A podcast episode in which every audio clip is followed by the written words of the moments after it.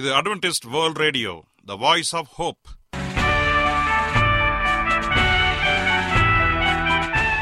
வணக்கம் அன்பான வானொலி நேயர்களே, உங்கள் அனைவரையும் கர்த்தராகிய ஆண்டவர் இயேசுவின் நாமத்திலே வாழ்த்தி எங்களது இன்றைய ஒலிபரப்பை கேட்க உங்களை அன்போடு வரவேற்கிறோம்.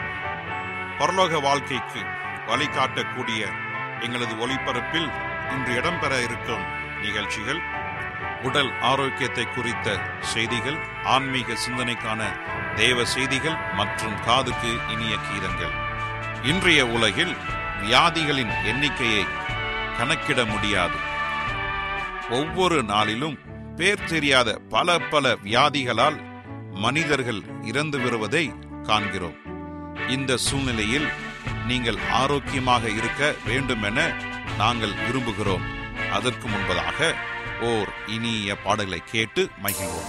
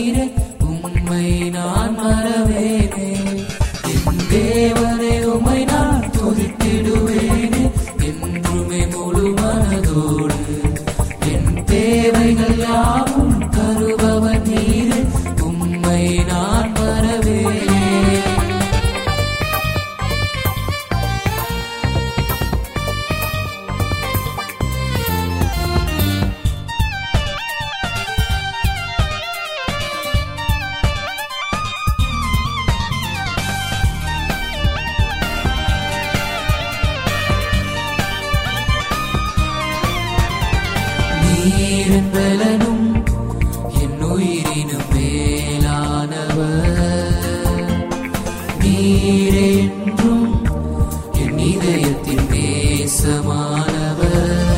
உம்மைத்தானே நான் தொழுதிடுவேனே, உந்தன் நாமத்தை நான் புகழ்ந்திடுவேன்.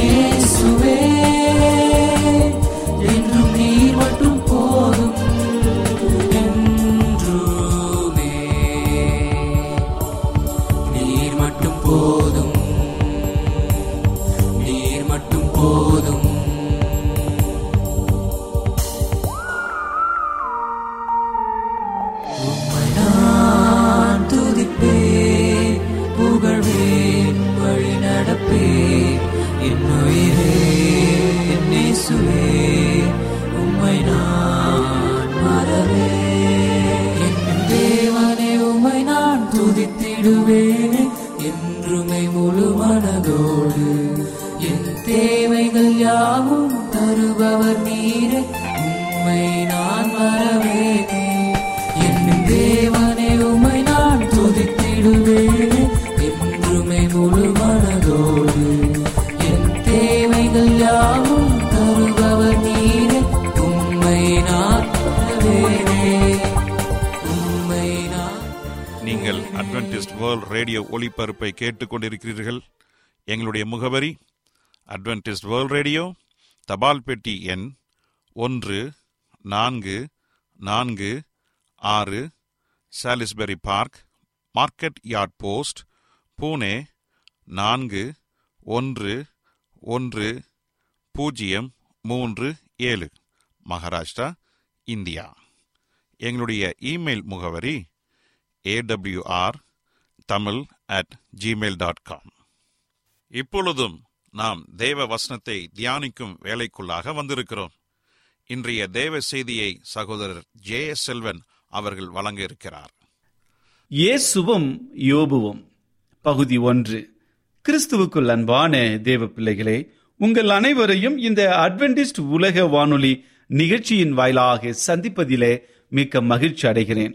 உங்கள் அனைவரையும் ஆண்டவர் இயேசுவின் நாமத்தில் வாழ்த்துகிறேன். நேயர்களே, எங்களது அனுதின நிகழ்ச்சிகளை எங்களுடைய இணையதள பக்கத்திலும் கேட்டு மகிழலாம். எங்களுடைய இணையதள முகவரி W W W dot A W R dot O R G. அதில் தமிழ் மொழியை தேர்வு செய்து பழைய ஒளிபரப்பையும் கேட்கலாம். அதே போல உங்களிடத்தில் ஸ்மார்ட் போன் இருந்தால் எங்களுடைய வாய்ஸ் ஆப் ஹோப் மற்றும் A W R three sixty என்ற மொபைல் ஆப்புகளை டவுன்லோடு செய்து எங்களுடைய அனைத்து நிகழ்ச்சிகளையும் நீங்கள் கேட்டு மகிழலாம். அதே போல எங்களுடைய வேதாகம வகுப்புகளுக்கும் உங்களை நாங்கள் அன்போடு வரவேற்கிறோம். எங்களுடைய வேதாகம வகுப்புகள் ஒவ்வொரு நாளும் இந்திய நேரப்படி சரியாக இரவு எட்டு மணிக்கு நம்முடைய ஜூம் என்ற இணையதளத்தின் வாயிலாக நடைபெறுகிறது. நீங்கள் கர்த்தருக்கு சித்தமானால் எங்களோடு இணைந்து வேத பாடங்களை கற்றுக்கொள்ள அன்போடு அழைக்கின்றோம். எங்களுடைய ஜூம் ஐடி எண், இதை கவனமாக எழுதி வைத்துக் கொள்ளுங்கள். ஜூம் ஐடி எண்ணை நீங்கள் போட்டால் தான் எங்களுடைய மீட்டிங்க்கு உள்ளார வர முடியும். எங்களுடைய ஜூம் மீட்டிங் ஐடி எட்டு இரண்டு ஐந்து இரண்டு பூஜ்ஜியம் ஆறு நான்கு ஒன்பது பூஜ்ஜியம் ஒன்று. மறுபடியும் சொல்கிறேன், எட்டு இரண்டு ஐந்து இரண்டு பூஜ்ஜியம் ஆறு நான்கு ஒன்பது பூஜ்ஜியம் ஒன்று. கர்த்தர் சித்தமானால் நீங்கள் வாங்க, நாம் எல்லாரும் ஒன்றாக இணைந்து இந்த வேத பாடங்களை படித்து கலந்துரையாடி கடந்து செல்வோம். கர்த்தர் நம் அனைவரையும் ஆசீர்வதிப்பாராக. வேறு ஏதாவது காரியங்கள் இருந்தாலும் எங்களோடு தொடர்பு கொள்ளுங்கள். உங்களோடு பேசி ஜெபிக்க அவளோடு காத்து கொண்டிருக்கிறோம். கர்த்தர் அனைவரையும் ஆசீர்வதிப்பாராக. இப்பொழுது நாம் தேவ செய்திக்குள்ளாக கடந்து செல்வோம். ஜெப சிந்தையோடு காத்திருந்து தேவனுடைய ஆசீர்வாதத்தை பெற்றுக்கொள்வோமா? ஒரு சிறிய ஜெபத்தோடு கடந்து செல்வோம். கிருபையுள்ள நல்ல ஆண்டவரே, இந்த நல்ல வேலைக்காக உமக்கு நன்றி செலுத்துகிறோம். இந்த நாளிலே உம்முடைய வார்த்தைகளை குறித்து தியானிக்க போகிறோம். உம்முடைய ஆவியனுடைய வழிநடத்தல் எங்களை தாங்கி நல்ல சத்தியத்தை கொடுக்கும்படியாய் நாங்கள் ஜெபத்தோடு காத்து நிற்கிறோம்.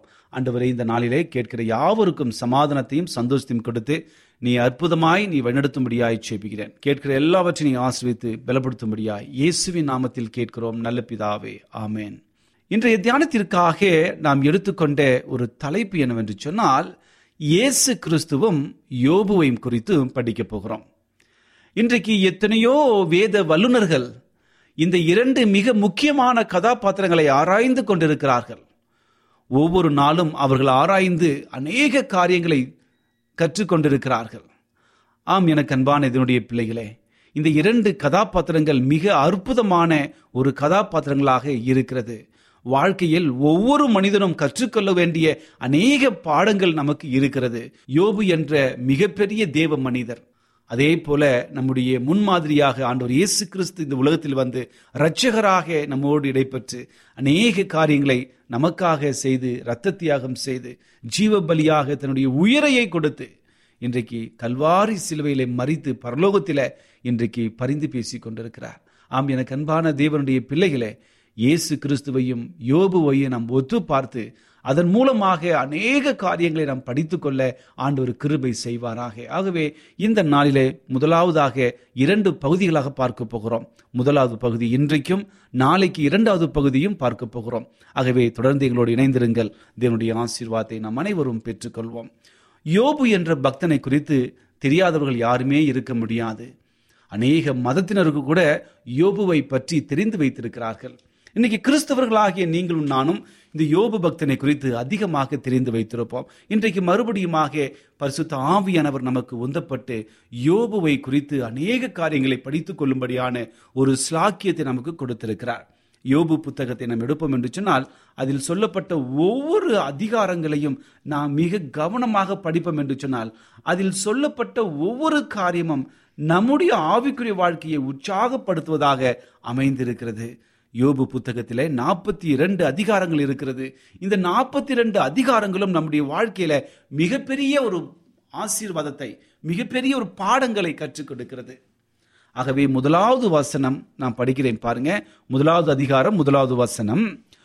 ஊத்ஸ் தேசத்திலே யோபு என்னும் பேர் கொண்ட ஒரு மனுஷன் இருந்தான். அந்த மனுஷன் உத்தமனும் சன்மார்க்கனும் தேவனுக்கு பயந்தும் பொல்லாப்புக்கு விலகுருமாயிருந்தான். அவனுக்கு ஏழு குமாரரும் மூன்று குமார்த்திகளும் பிறந்தார்கள். அவனுக்கு ஏழாயிரம் ஆடுகளும் மூவாயிரம் ஒட்டகங்களும் ஐநூறு ஏர்மாடுகளும் ஐநூறு கழுதைகளும் ஆகிய மிருக ஜீவனங்கள் இருந்ததும் அன்றி திரளான பணிவிடைக்காரர்களும் இருந்தார்கள். அதனாலே அந்த மனுஷன் கிழக்கித்தி புத்திரர் எல்லாரிலும் பெரியவனாயிருந்தான். அவன் குமாரர் அவனவன் தன் தன் நாளிலே தன் தன் வீட்டிலே விருந்து செய்து தங்கள் மூன்று சகோதரிகளையும் தங்களோடு கூட போஜனம் பண்ணும்படி அழைப்பார்கள்.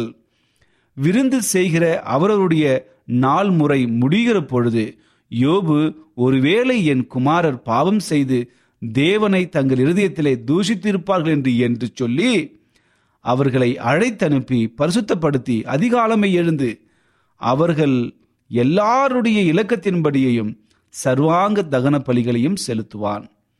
இந்த பிரகாரமாக யோபு அந்த நாட்களில் எல்லாம் செய்து வந்தான்.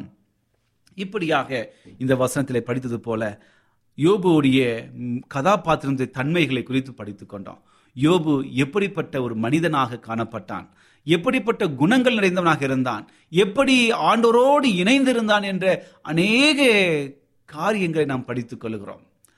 ஒரு ஊரில், ஊத்ஸ் என்ற ஒரு ஊரில், அந்த ஒரு தேசத்தில் யோபு என்னும் பேர் கொண்ட ஒரு மனுஷன் இருக்கிறார். அந்த மனுஷன் உத்தமனாக இருக்கின்றான், எல்லாவற்றிலும் மேன்மையானவனாக ஆண்டவர் அப்படி ஆசீர்வதித்திருக்கிறார். உத்தமனாக, சன்மார்க்கனாக, நீதிமானாக, பொல்லாப்புக்கு விலகிறவனாக இருந்தான். இந்த ஒரு வசனத்தை நான் வடிப்போம் என்று சொன்னால் நம்முடைய வாழ்க்கையில் அநேக பாடங்கள் இருக்கின்றன. இன்றைக்கு நீதிமானாக நாம் இருப்பதற்கு நாம் பொல்லாப்பை விட்டு விலக வேண்டும். அதுதான் தேவனுக்கு நாம் பயந்திருந்தால் பொல்லாப்பை விட்டு நாம் விலகி இருப்போம். இங்கே நாம் படிக்கிற அநேக காரியங்கள் நமக்கு இருக்கிறது. கர்த்தருக்கு பயப்படுகிற பயம் என்றால் என்ன? தீமையை விட்டு விலகுவதே கர்த்தருக்கு பயப்படுகிற பயம் என்று சொல்லி சாலமன் ஞானி மிக தெளிவாக நீதிமொழிகள் புஸ்தகத்தில் சொல்லி இருக்கிறார். ஆகவே நம்முடைய வாழ்க்கையில மிக தெளிவாக கர்த்தருக்கு பயப்படுகிற பயம் என்ன என்பதை நீங்களும் நானும் சரியான விதத்தில் நாம் புரிந்து கொள்ள வேண்டும். அப்படி புரிந்து கொண்டோம் என்று சொன்னால் கர்த்தருக்கு பயந்து நம்முடைய தீமையான காரியங்களை விட்டு விலகி ஆண்டவருக்காக காத்திருப்பதுதான் அதனுடைய அர்த்தமாக இருக்கிறது. ஆகவே யோபு தன்னுடைய வாழ்க்கையில பொல்லாப்பை விட்டு விலகுகிறவனாயிருந்தான். தீமையான காரியத்தை உடையவனாக இல்லாமல் பொல்லாப்புக்கு விலகி ஆண்டவருடைய வார்த்தைகளுக்கு செவி கொடுத்து கர்த்தருக்கு பயந்தவனாக இருந்தான்.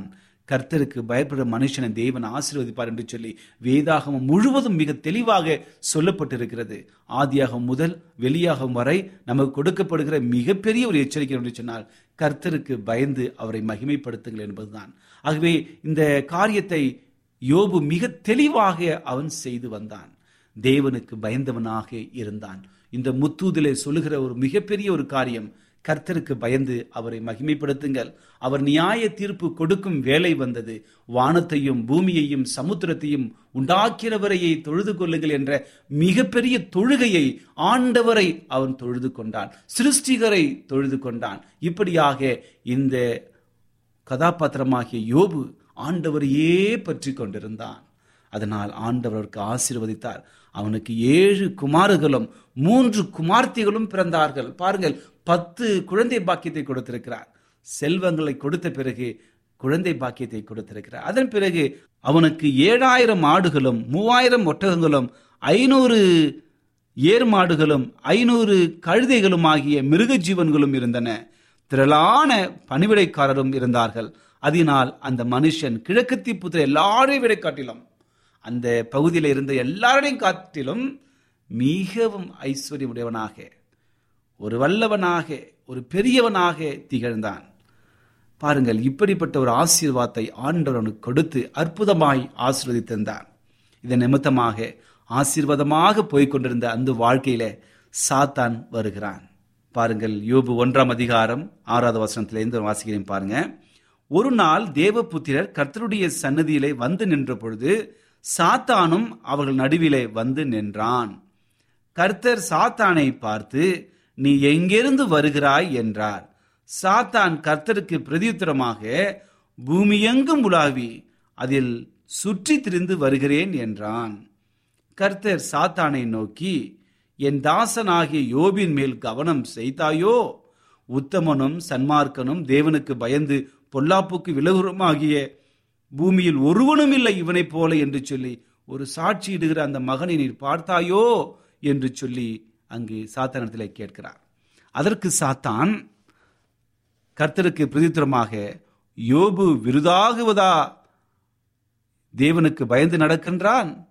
நீ அவனையும் அவன் வீட்டையும் அவனை சுற்றி இருக்கிற எல்லாவற்றிலும் நீர் வேலி அடைக்கவில்லையோ? அவன் கைகளின் கிரியையை ஆசீர்வதித்தீர், அவனுடைய சம்பத்து தேசத்தில் பெருகிற்று. ஆனாலும் உம்முடைய கையை நீட்டி அவனுக்கு உண்டானவைகள் எல்லாம் தொடுவீரானால் அப்பொழுது அவன் உமது முகத்துக்கு எதிரே தூஷிக்கிறானோ பாரும் என்றான். பாருங்கள், இங்கு மிகப்பெரிய ஒரு போராட்டத்தினுடைய முக்கியப்படி நடந்து கொண்டிருக்கிறது. உத்தமனும் சன்மார்க்கனும் நீதிமானும் கர்த்தருக்கு பயந்தும் பொல்லாப்புக்கு விலகுமாயிருந்த தேவனுடைய மனிதனை சாத்தான் வகை தேடுகிறான் தன்னுடைய வலையில் சிக்குவதற்காக. ஆண்டவர் கேட்கும் பொழுது, என்னுடைய தாசனாகிய யோபின் மேல் உன் கையை வைத்தாயோ என்று கேட்ட மாத்திரத்தில் சாத்தான் சொல்லுகிற ஒரு காரியம், நீ அந்த மகனை மிக வல்லமையாய் நடத்தி வருகிறீரே, நான் எப்படி போய் தொட முடியும்? ஒருவேளை நீ அவனுக்கு கொடுத்தது எல்லாம் எடுத்துக்கொள்ளுங்க, அப்பொழுது பாருங்க அவன் உம்மை தூஷிக்கிறானா இல்லையா என்று சொல்லி அங்கு ஒரு சபதத்தை எடுக்கின்றான். ஆனால் ஆண்டவர் யோபு மேல் அளவு கடந்த நம்பிக்கை. ஏனென்றால் உன் உத்தமனும் சன்மார்க்கனும் தேவனுக்கு பயந்தவனாக இருந்த அன்பான யோபுவை பார்த்து ஆண்டவருடைய நம்பிக்கை இருக்கிறது. ஆகவே சாத்தானுக்கு கர்த்தர் பிரதித்திரமாக, நீ போய் உன் கையை எவ்வளவு தூரம் வேண்டாலும் வை, ஆனால் அவனுடைய ஜீவனை மட்டும் நீ தொடாதே என்று சொல்லி அங்கே ஒரு கட்டளை கொடுத்தார். தனக்கு வாய்ப்பு கிடைத்தது எண்ணி சந்தோஷமாக அவன் போய் தன்னுடைய வேலையை ஆரம்பிக்கின்றான். சாத்தான் ஒன்றன் பின் ஒன்றாக யோபுடைய வாழ்க்கையிலிருந்து அநேக காரியங்களை எடுத்துக்கொண்டான். ஒன்றன் பின் ஒன்றாக பேசிக்கொண்டே இருக்கிறார்கள். எல்லோருமே அவருடைய ஆடுகள் காண போயிற்று, மாடுகள் போயிற்று, அவருடைய வேலையாட்களை கொன்று போட்டார்கள், மற்றவர்கள் அடிமையாளாக தூக்கி கொண்டு போனார்கள், அங்கு இருந்த சம்பத்துகள் எல்லாம் ஒழிந்து போயிற்று. யோபு இதெல்லாம் கேள்விப்பட்ட பொழுது அமைதியாக இருந்து கொண்டிருந்தான். இறுதியில உயிருக்கு உயிராய் நேசித்த ஏழு குமாரர்களும் மூன்று குமார்த்திகளும் மரித்து விட்டார்கள். அந்த நேரத்திலும் அவன் மனம் தளராமல், என்ன செய்வதென்று தெரியாமல் அமைதியோடு கர்த்தரை நோக்கி இருந்தான். இப்படியாக எல்லாவற்றிலும் இருந்த எல்லாம் போய்விட்டது. இறுதியாக அவனுடைய உடல் முழுவதும் கொப்பளங்கள், புண்கள், சிரங்குகள் இப்படியாக வந்து அவன் சொரிந்து கொண்டு சாம்பலிலே உட்கார்ந்து கொண்டு என்ன செய்வதென்று தெரியாமல், ஒரு வேறு வழி இல்லை என்று எண்ணினவனாக அல்ல, ஆண்டவர் எல்லாவற்றையும் பார்த்து கொள்வார் என்று சொல்லி கர்த்தர் மேல் இருக்கிற நம்பிக்கையை திடமனிதாக வைத்து கொண்டு அவன் கர்த்தருக்காக காத்திருந்தான். ஒவ்வொரு சோதனைகள் சாத்தான் கொண்டு வந்தாலும் அதை அற்புதமாக மேற்கொண்டு அமைதியாக இருந்து பொறுமையோடு ஆண்டவருக்காக காத்திருந்தான். இறுதியாக அவனுடைய மனைவி அவனை பார்த்து, எத்தனை நாள் நீ உம்முடைய உத்தமத்திலே நிலைத்திருப்பா என்று சொல்லி ஏகனமாய் அவனுடைய மனைவி கேட்ட மாத்திரத்தில் ஒரு அற்புதமான ஒரு பதிலை சொல்கிறார். பாருங்கள், அந்த வசனம் வாசிக்கிறேன் பாருங்க. யோபு இரண்டாம் அதிகாரம் எட்டுலேருந்து வாசிக்கிறேன் பாருங்க. அவன் ஒரு ஓட்டை எடுத்து தன்னை சுரண்டி கொண்டு சாம்பலிலே உட்கார்ந்தான். அப்பொழுது அவன் மனைவி அவனை பார்த்து, நீர் இன்னும் உம்முடைய உத்தமத்தில் உறுதியாய் நிற்கிறீரோ, தேவனை தூஷித்து ஜீவனை விடும் என்றான். அதற்கு அவன், நீ பைத்தியக்காரி பேசுவது போல பேசுகிறாய், தேவன் கையில் நன்மை பெற்ற நாம் தீமையை பெற வேண்டாமோ என்றான். இவைகள் எல்லாவற்றிலும் யோபு தன் உதடுகளினால் பாவம் செய்யவில்லை, இவைகள் எல்லாவற்றிலும் தேவனோடு இணைந்திருந்தவனாக காணப்பட்டான். அதன் யோபு ஒன்றாம் அதிகாரம் இருபத்தி ஒன்று இருபத்தி ரெண்டு இப்படியாக சொல்லுகிறது. நிர்வாணியாய் என் தாயின் கர்ப்பத்திலிருந்து வந்தேன், நிர்வாணியாய் அவ்விடத்திற்கு திரும்புவேன். கர்த்தர் கொடுத்தார், கர்த்தர் எடுத்தார், கர்த்தருடைய நாமத்திற்கு ஸ்தோத்திரம் என்றான். இவைகள் எல்லாவற்றிலும் யோபு பாவம் செய்யவில்லை, தேவனை பற்றி குறை சொல்லவும் இல்லை. பாருங்கள், அவனுடைய வாழ்க்கையில எவ்வளவு பெரிய அந்தஸ்து உள்ளவனாக இருந்தான், எத்தனை ஆயிரம் மாடுகள் ஆடுகள், எத்தனை ஆயிரம் வேலைக்காரர்கள் இருந்தார்கள், ஏழு குமாரர்கள் மூன்று குமார்த்திகள் என்று சொல்லி மிகவும் ஒரு வல்லமையான ஒரு வாழ்க்கை சந்தோஷமாக போய்கொண்டிருந்த வாழ்க்கையில திடீர் என்று ஒரு பூகம்பம் வந்தது போல எல்லாவற்றையும் இழந்து போய் தவித்து கொண்டிருக்கின்றான். அது மட்டுமல்ல, அவனுடைய உடல் முழுவதுமே அரிப்பு, சிரங்குகள், கொப்பளங்கள் என்று சொல்லி ஒரு நாற்றத்தினாலே வீதியில் கிடைக்கின்ற ஓடுகளை எடுத்துக்கொண்டு சுரண்டி கொண்டிருக்கிறான், சாம்பலிலே உட்கார்ந்து கொண்டிருக்கிறான். இப்படிப்பட்ட ஒரு இக்கட்டான நிலையிலே அவன் மனைவி பார்த்த பொழுதுதான் இப்படிப்பட்ட காரியத்தை சொல்லுகிறான். ஆகவே எல்லாவற்றிலும் அவன் குறை சொல்லவில்லை, தேவனை கேள்வி கேட்கவில்லை, அமைதியோடு என் தேவன் இதை மாற்ற வல்லவர் என்பதை உணர்ந்து அதை மேற்கொண்டான். சாத்தான் எடுத்துக்கொண்ட எல்லா முயற்சிகளையும் யோபு மேற்கொண்டான், வெற்றி சிறந்தான். என் அன்பு சகோதரனே சகோதரியே, இந்த ஒரு கதாபாத்திரத்தில் நாம் படிக்கும் பொழுது நமக்கு அநேக பாடங்கள் இருக்கின்றன. நம்முடைய வாழ்க்கையிலையும் எத்தனையோ சோதனைகள் வருகிறது, எத்தனையோ வேதனைகள், எத்தனையோ கண்ணீர்கள், எத்தனையோ போராட்டங்கள் நம்முடைய வாழ்க்கையில வந்து கொண்டிருக்கிறது. இந்த நிலைகளில நாம் என்ன செய்து கொண்டிருக்கிறோம்? இன்னைக்கு நம்முடைய வாழ்க்கையில் இருக்கிற ஏதாவது ஒரு காரியம் தலைகீழாக நடந்தால் நாம் என்ன சொல்லுகிறோம்? ஆண்டவரே, எனக்கு மட்டும் ஏன் இப்படி நடக்கிறது? நான் தினந்தோறும் உடைய வேதத்தை வாசிக்கிறேனே, எனக்கு மட்டும் ஏன் இவ்வளவு சோதனை வேதனை என்று சொல்லுகிற அநேக குடும்பங்கள் இருக்கின்றார்கள்.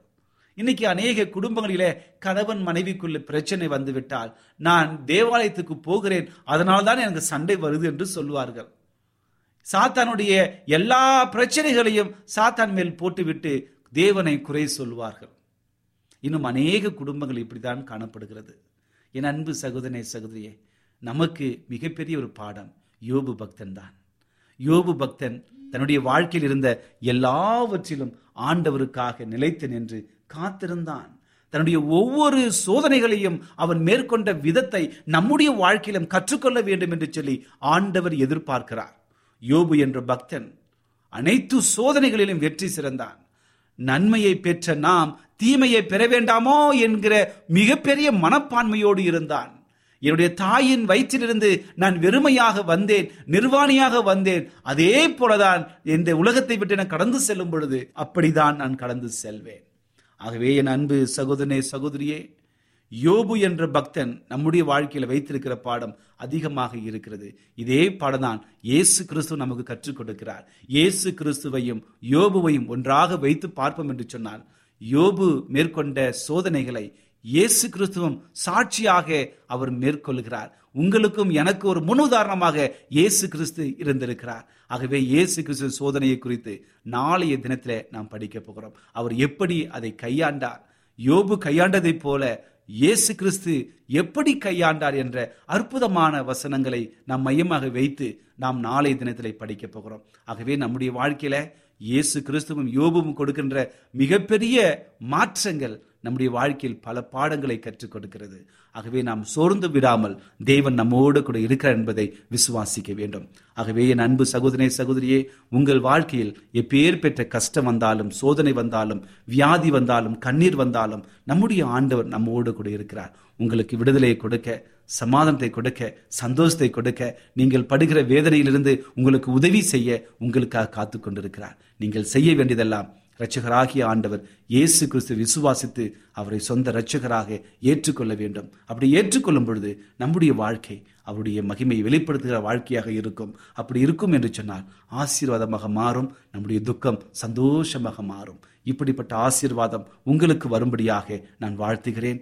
இப்பொழுது நான் உங்களுக்காக விசேஷ ஜெபத்தை ஏறெடுக்கப் போகிறேன். என்னோடு தலைவணங்கி ஜெபம் செய்யுங்கள். கர்த்தர் பெரிய காரியங்களை செய்ய போகிறார். ஜெபிப்போமா. கிருபையுள்ள நல்ல ஆண்டவரே, இந்த நல்ல வேலைக்காக நன்றி செலுத்துகிறோம். இந்த நாளிலே நல்ல ஒரு சத்தியத்தை கொடுத்தமைக்காக நன்றி. எங்களுடைய வாழ்க்கையில யோபு எப்படிப்பட்ட சோதனை கடந்து சென்றான் என்பதை படிக்கும் பொழுது அநேக பாடங்கள் கற்றுக் கொடுக்கிற தகப்பனே, நாங்கள் எப்பொழுதும் உங்களுடைய வார்த்தைக்கு கீழ்ப்படிந்து ஆண்டவரே தீமை விட்டு விலகி பொல்லாப்பை விட்டு நாங்கள் விலக நீங்கள் வழிநடத்தும்படியா ஆட்சேபிக்கிறேன். உமக்கு பயப்படுகிற பயத்திலே காணப்படுவோம் என்று சொன்னார். ஆண்டவரே, யோபு சந்தித்த எல்லா சோதனைகளும் இன்று எங்களுடைய வாழ்க்கையில் நடந்து கொண்டிருக்கிறது. அந்த சோதனைகளை எங்கள் வாழ்க்கையில நாங்கள் மேற்கொண்டு வெற்றி பெற உம்முடைய பலம் தேவை தகப்பனே. யோபு அமைதியாக இருந்து உம்முடைய நாமத்தை அவன் மகிமைப்படுத்தினான். ஆண்டவரே, அதே போல நாங்களும் எங்களுடைய எல்லா சோதனைகள் மத்தியிலும், கஷ்டத்தின் மத்தியிலும், துன்பத்தின் மத்தியிலும் சோர்ந்து போகாமல் நாங்கள் வீழ்ச்சி அடையாதபடிக்கு உம்முடைய இரத்த கோட்டைக்குள்ளே எங்களை பாதுகாத்துக் கொள்ளும்படி ஆட்சேபிக்கிறேன். இயேசு கிறிஸ்து எங்களோடு கூட இருக்கிறீர் தகப்பனே என்பதை நாங்கள் விசுவாசிக்கிறோம். நீர்தான் தகப்பனே எங்களுக்கு வெற்றியை கொடுக்க முடியும். ஆண்டவரே, இந்த செய்தியை கேட்டுக்கொண்டிருக்கிற எல்லாரையும் ஆசீர்வதிங்க. ஒருவேளுடைய வாழ்க்கையில காணப்படுகிற எல்லா துயரங்களையும், கஷ்டங்களையும், பாரங்களையும் மாற்றி சமாதானத்தை கொடுத்து அற்புதமாய் வழிநடத்தும்படி இயேசுவின் நாமத்தில் கேட்கிறோம் நல்ல பிதாவே, ஆமென். என்ன நேயர்களே, இன்றைய தேவ செய்தி உங்களுக்கு ஆசீர்வாதமாக இருந்திருக்கும் என்று நாங்கள் கர்த்தருக்குள் நம்புகிறோம். எங்களுடைய இன்றைய ஒளிபரப்பின் மூலமாக நீங்கள் கேட்டு பயனடைந்த நன்மைகளையும் சாட்சிகளையும் எங்களுடைய நிகழ்ச்சியை குறித்த உங்களுடைய கருத்துகளையும் விமர்சனங்களையும் எங்களுக்கு எழுதி அனுப்புமாறு உங்களை அன்புடன் வேண்டிக் கொள்கிறோம். எங்களுடைய முகவரி அட்வென்டிஸ்ட் வேர்ல்ட் ரேடியோ, தபால் பெட்டி எண் ஒன்று நான்கு நான்கு ஆறு, Salisbury park, market yard post, Pune நான்கு ஒன்று ஒன்று பூஜ்ஜியம் மூன்று ஏழு, மகாராஷ்டிரா, இந்தியா.